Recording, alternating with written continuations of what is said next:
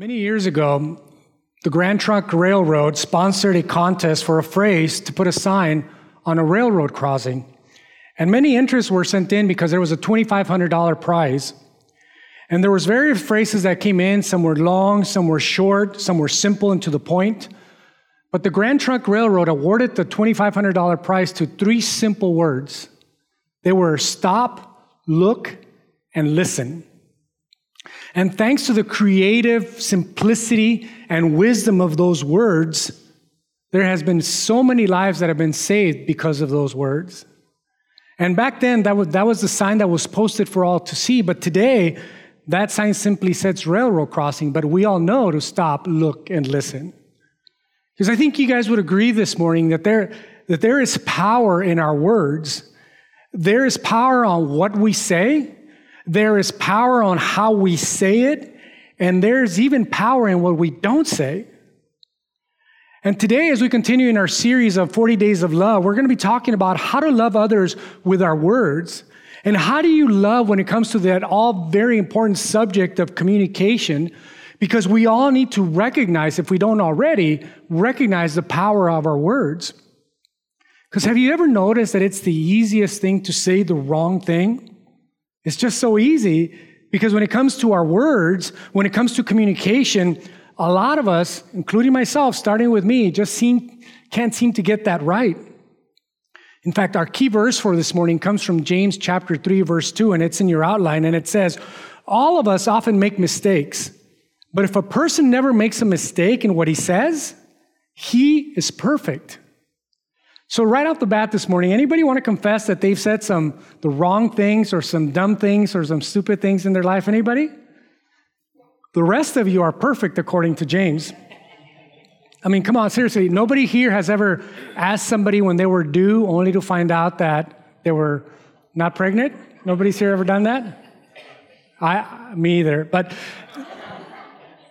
I once had a guy ask me if I speak Mexican. And were actually surprised when I said no because they've heard me speak Mexican before. and I had to explain to them that I speak Spanish, not Mexican. But uh, honestly, I have to confess this morning, I, have said some pretty dumb things along the way, and my wife is here, so I can't get away with lying about that and saying that I haven't, because she would tell you and she knows firsthand that I can do that. But the truth is, if we're honest this morning, that all of us have said some pretty dumb things, some pretty wrong things, some pretty stupid things. In fact, I would encourage you guys that if you guys belong to a C group, that as your icebreaker in your next C group, next C group, just go around the room and ask, you know, discuss what's the dumbest thing everyone's ever ever said to you, and you're going to have a great discussion. Because listen to what James says in chapter 3. And here he's talking, as we continue in James right here, he's, he's talking about the, the power of our words, and he's talking about our tongues, and he's talking about our mouths. And this is what he says He says, Or think of a ship, big as it is and driven by such strong winds, it can be steered by a very small rudder, and it goes wherever the pilot wants it to go. So it is with the tongue. Small as it is, it can boast about great things. Just think how large a forest can be set on fire by a tiny flame. And the tongue is like a fire. It is a world of wrong occupying its place in our bodies and spreading evil through the whole being. It sets on fire the entire course of our existence with the fire that comes to it from hell itself. Wow, these are some strong words. We humans are able to tame and have tamed all kinds of creatures, wild animals, birds, reptiles, fish, but no one has ever been able to tame the tongue. It is evil and uncontrollable, full of deadly poison. We use it to give thanks to our Lord and Father and also curse other people who are created in the likeness of God. Words of thanksgiving and cursing pour out from the same mouth. My friends, that ain't right, is what James says. That's my paraphrase, but this shouldn't happen. No spring of water pours out uh, sweet water and bitter water from the same opening. A fig tree, my friends, cannot bear olives. A grapevine cannot bear figs, nor can a salty spring produce sweet water.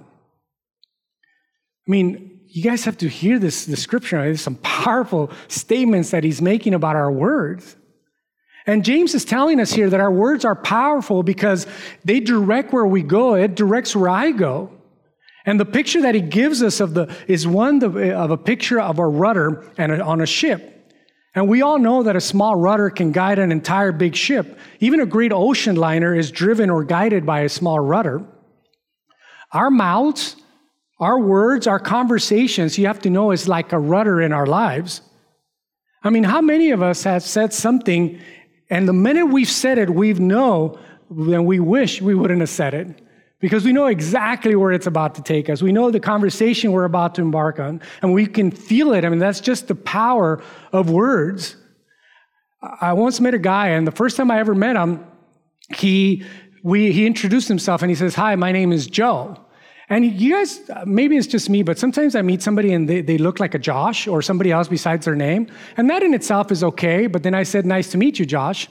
And his name was Joe. And he was actually angry at me because I, he just told me his name, but sometimes we, we know we said the right thing right there and then. We know we're about to go somewhere, and, and it's immediate regret. And that's happened to me uh, one time, and I, and I had to say, you know, take it easy, Josh, it's okay. And only made things worse. our mouths and our words, they also display who we are. What you are on the inside is shown on the outside by your words. And the picture here that James is giving us is a picture of a mountain spring.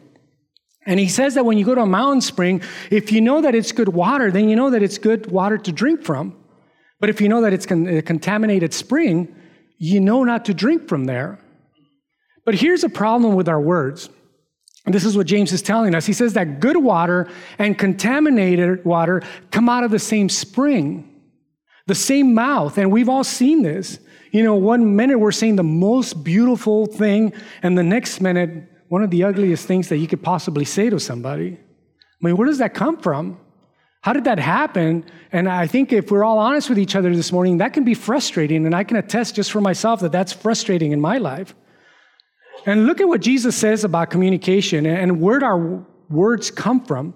He tells us in Matthew that words flow out of what fills the heart, of what fills the heart. You know, saying that whatever is inside the heart is going to spill out in your words that it's inevitable, that you can try to keep it bottled up, but it's eventually going to spill out in some phrase that you say or some words that you say. But that's not all. There's another truth that Jesus teaches us in Mark. He says, Your souls aren't harmed by what you eat, but by what you think and say.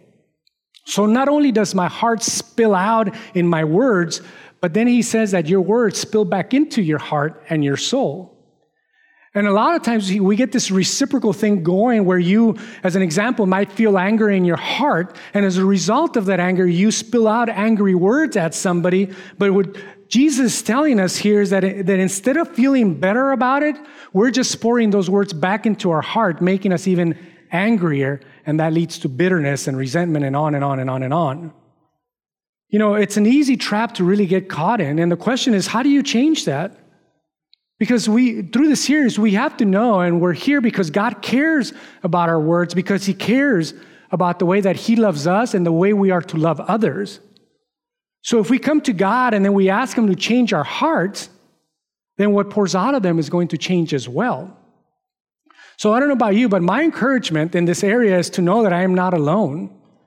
You know, we're going to talk about some specific ways that, that you can love people with your words, and but from the very beginning, I want you guys to know as well and realize that you're not alone in this because we all struggle with this area in our lives. We can all relate, and God wants to be the God of this area of your life as well. He wants to redeem it and He wants to vindicate it as well. So, with that in mind, let's dive into some very specific ways that you and I can love people with our words. And one of the ways to love people is with honest words. And I think that's where everything starts. This is almost the foundation of everything that we should say. It has to start with truth, with honest words. And that example comes from Jesus. Jesus, God in human flesh, walked this earth, had dozens of conversations, hundreds of conversations. And in those conversations, we see the model and we see that he was the most honest person that walked this earth. So we should turn to the expert to learn from. And you see, he was a, an expert communicator and he had this honesty about him. And it wasn't a brutal honesty, it was just this clear honesty. It was this kind of honesty that, frankly, changed the world and it changed everyone who came a, across from him. You know, one time Jesus said to a group of people that he was talking to, and those people were struggling, and he said, You bunch of hypocrites, he says. And you have to admit, that's pretty honest, right? He just told them what he thought. Another time, one of his very close friends, Peter, one of the disciples, he, Peter was struggling, and Jesus told him, Satan, get behind me. Because he was thinking so wrongly. Very honest and tough talk that he gave one of his disciples. Or another time, he said to all of his disciples, He says, Oh, you stubborn, faithless people, how long should I put up with you? Would you guys agree that that's a very honest statement? And some of you, as parents, can probably relate to that because you've been wanting to tell your kids that, oh, you stubborn, faithless people, how long should I put up with you? Folks, Jesus was honest, but in a different way than you and I would be honest. You see, Jesus was responding out of honesty, not out of irritation. Jesus was responding not out of anger, but out of what we've been talking about, out of love. So his motivation behind what he said is choosing and choosing those honest words was really important. And because of that, it should be really important to us as well. And what really hit me as I studied this and as I looked at the honesty of, and the conversations that Jesus had, I realized something in my life through this. I realized that it's a lot easier for me to be nice than to be honest. And I think most men would fall in that category this morning if you're honest. It just is. Because for me, if, if I'm just being nice, then I don't have to prolong the conversation. Because sometimes to be honest means that you have to talk things through. And I'm just, if I'm just nice, there's not going to be any difficulties along the way. But here's the problem with being nice. See, nice doesn't change anything. Nice doesn't move the relationship ahead or forward. Nice doesn't change the heart of anyone, including yours. You don't learn anything by being nice. And Jesus showed that if you want to impact lives, then you have to be, and here's the key lovingly honest. There's a phrase in Ephesians that talks about how this works. And it's a very simple phrase. It says, speak the truth in love. And that's how it works. It takes truth and it takes love. It takes both of those things. One cannot exist without the other. Because, you know, some people, all they have is truth. In fact, if you're a truth giver this morning, you may be appreciating and enjoying what I'm saying right now about Jesus because you love being honest with people. People need to see that you're telling them the truth because you love them, because you care for them, not just because you want to hurt them or get your way. Because it takes truth and it takes love. But the reverse could be true. You know, there's some people that they're all about love, but there's no truth. Maybe there's a, a kernel of truth in the middle of the conversation, but it's wrapped up so nicely in this sweet, uh, sticky love that you can never get any truth out of it. You know, have you ever had a conversation with someone and you're thinking after the conversation, it's like, I know they were trying to tell me something, I just, I just don't know what it was because they wrapped it up so nicely in, in some uh, sweet, sticky love that you can't figure out what they were saying? You know, if that's what's happening to you, maybe you got the love part down, but maybe you need to care enough for people where you need to bring some truth into their lives. Another great verse is in Proverbs. It says, An open rebuke is better than hidden love. And we all have people around us that will flatter us, and it makes us feel good inside. But when push comes to shove in those intimate relationships and those really close friendships, what we really need, and honestly, what I really appreciate, and I think you do too, are honest words. Because you want somebody who's going to tell you the truth when you are out of line or when you blast somebody or, or when you don't come across right. Or, or when you have the wrong perspective and you need to be put back into place, into the right perspective, or to be able to see things clearer. And we all need these people in our lives. Maybe it's your spouse, but if you don't have a spouse, there has to be somebody in your life that can help you with that because we all need help in that area. We all need to be able to share honest, loving words because they're important. We just realize that they're powerful. First Corinthians talks about where all this comes from. It says, Love does not delight in evil, but rejoices with the truth. This is telling us how we can actually get to that point. It comes from the joy of knowing the truth and saying the truth and what it does in the life of others and what it can do in other people's lives. The excitement about what the truth can do and what a difference it could make, that's where it should stem from. You know, honest words have to start with honesty in our own heart first, right? If I'm trying to be honest with other people, I have to first be honest with myself. And if, if I'm not, then people are going to pick up on that right away. So, first I ask myself, have I looked into that area in my own life? Then you can say it to somebody else. So, you love people with honest words. And then there's a second way you love people with careful words. Again, words are powerful. So, you have to be careful with them. Every one of us, we, we know the impact, and probably been there, we know the impact of the wrong word at the wrong time. And, and there's three areas in our lives. I mean, there, there's more, but three areas that I want us to be careful in is that I, I encourage you to be careful with your words on. And it's the areas of, of anger, the areas of gossip, and even when we speak too much. Paul in Ephesians says, In your anger, do not sin. Do not let the sun go down while you're still angry, and do not give the devil a foothold. You see, anger in communication can really work its way through and ruin things. I think you guys would agree with that as well. We've all experienced arguments, especially in our close relationships, because we all argue. And some of us tend to treat our arguments like if it's a battlefield. You know, we all respond differently to battlefields. Some of us want to dig a foxhole, and that means that we, we like to clam up and we wait and we watch and we're just waiting for the right time to strike. And some of us in our battlefields, in our arguments, we decide to store up. Means that we're going to create this munitions dump, and so we can store up all this stuff that has been hurting us and bothering us. And then one day, one day, we're going to have, let them have it all at once. But I think my favorite kind of battlefield arguing is artillery, you know, the, when, when you just bring out the big guns all the time. You don't save anything up, so you let it all on the line, you use it in every single argument, and it typically your anger exceeds the level of the offense or the situation. And when we treat, here's a, here, here's a point to that is that when we treat communication like a battleground and we think that somebody has to win and somebody has to lose, well, guess what?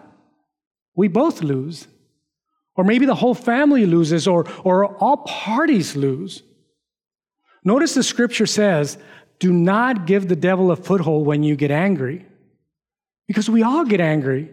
We all have arguments. So, how do we not let Satan win or get a foothold? Well, it tells us very clearly in the scripture. It says, Don't let the sun go down while you are still angry. That's the key. That's how you deal with this. And you may even hear these words at a wedding toast, you know, don't go to bed angry, which are, we think, you know, that's some really nice advice. But, folks, this is not just some nice advice. This is a commandment from God because he loves us and he knows us and he knows how we're wired. And if we go to bed angry and we let it get to the next day, anger starts to turn to bitterness and then it starts to turn to resentment. And you guys, you guys get the point, and it gets harder and harder and harder to solve. You know, and the Bible doesn't say that you have to solve it immediately right there and then. Sometimes you have to take a walk, sometimes you have to count to 10. But the point is that you deal with it before the next day. But you deal with it, and if you don't, I mean, God says that you're giving Satan a foothold. And when you do that, it's, it's a very dangerous and slippery slope. Will Rogers once said, Be careful of the words you say, keep them soft and sweet. You never know from day to day which ones you'll have to eat.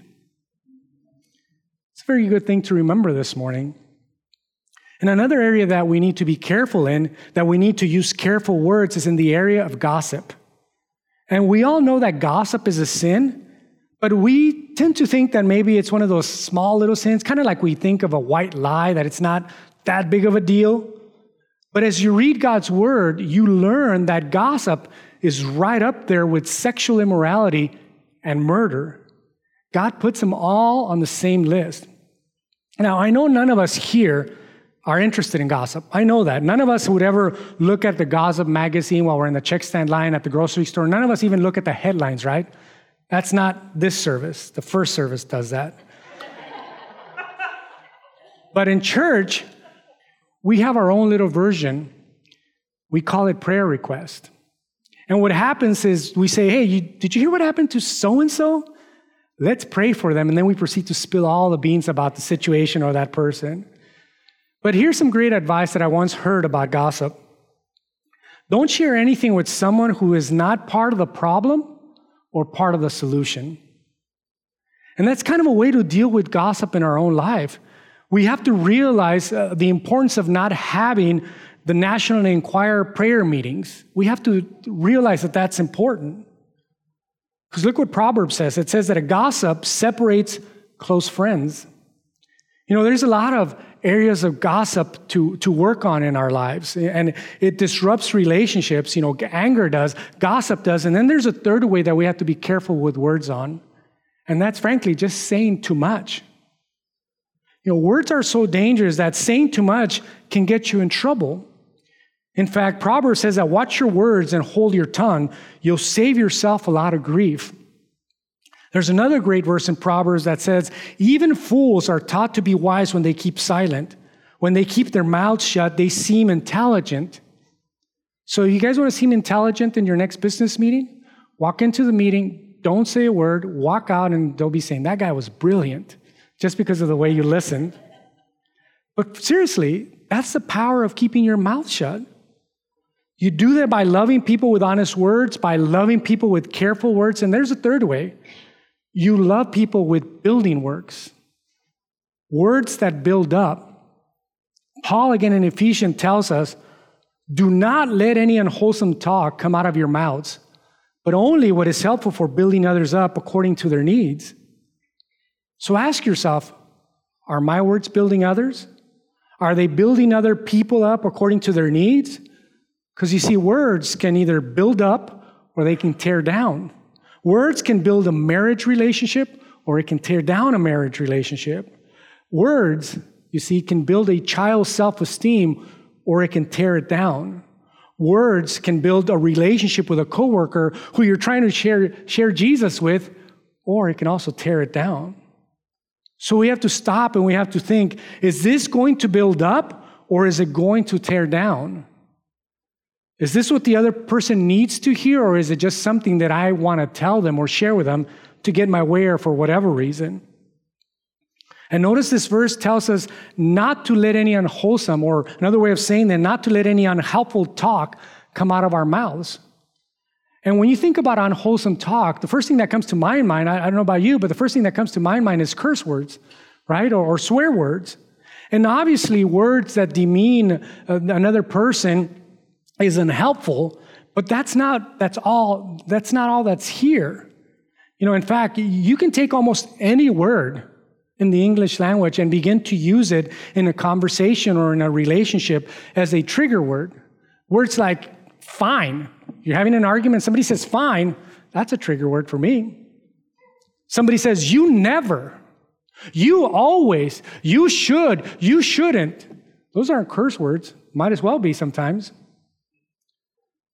One of the best things to consider in this area is to think before we speak. And folks, I pray this a lot. I've memorized it because I, I, I, I'm telling you, I struggle with this.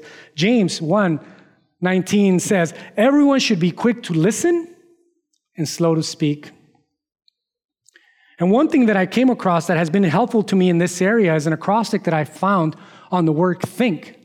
Think before you speak, where the T stands for is it truthful? Before you say something, ask yourself is it truthful? Is it the whole truth, nothing but the truth, so help you God? Or, or are you twisting it a little bit to kind of fit what you're trying to accomplish? Is it an attitude that makes you look better? Or is it the truth? Is it helpful as the age? Or is it going to harm them? Is it going to build them up? Is it inspirational? Is it going to build up or is it going to tear down? Is it going to give people hope and encouragement and make them want to move forward in their life? Is it necessary? And this is that thing about talking too much. You know, some things are not necessarily wrong to say. There's nothing wrong with saying them but they're just not necessary. Is it kind? That's a big one to ask. Is it kind because love what, what we're talking about in this series, love is kind. You know, there's a great power in reflecting before you react and thinking before you speak. Even if you don't remember this acrostic, just try and remember the acrostic before you say something is going to give you some time to reflect and think. So, as we close this morning, I, want us to just realize a couple of things. And I'm speaking for myself this morning, and maybe you can agree with this. But this is an area in my life where I think we all struggle with. And it's such an important area. It just bewilders me that we can be praising God up here with our words, and then later on, I might be snappy with my wife or my kids or a coworker or whatever. And it is comes out of the same well, it comes out of the same mouth, and that just I can't wrap myself my hands around that. It's just frustrating.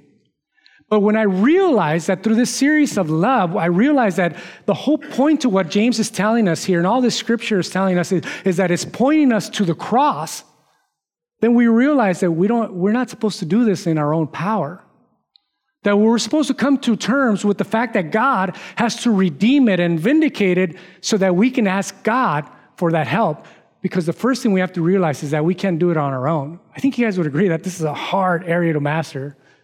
So we need God in this area. I mean, we need God for everything, but this area, man, we need God. So this morning, let, us ask God to strengthen us this morning with kind words. The Bible says that kind words have the power to transform worry into joy. That is how powerful words are. Let's ask God to strengthen us with gentle words. Gentle words have the power to break through anger. They're incredibly powerful. Harsh words are easy. Have you guys noticed that? I, I, we can spill harsh words easily. That's sometimes it comes natural for us. But gentle words, those take courage. Those take wisdom. They take discernment. They, they, it takes incredible strength to say gentle words. Let's ask God this morning to strengthen us with pleasant words. Pleasant words, you see, encourage learning. You know, a lot of times when you're trying to help somebody learn and they're not getting it, the first thing we do is we raise our voice, thinking that that's going to help them get it. We've all done this, but it's pleasant words that promote instruction. Maybe what we need is this morning to help, ask God to help us in strengthen is something we already talked about. Maybe we need to ask God to help us strengthen with honest words. Folks, honest words make people feel loved. When somebody flatters you, maybe the first time you think, wow, that was pretty cool, it makes me feel good. But when you realize that that person is a flatterer, you probably don't even pay attention to them anymore.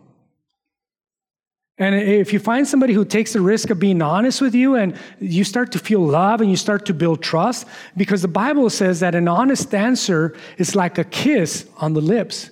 And it's talking about a kiss of friendship here.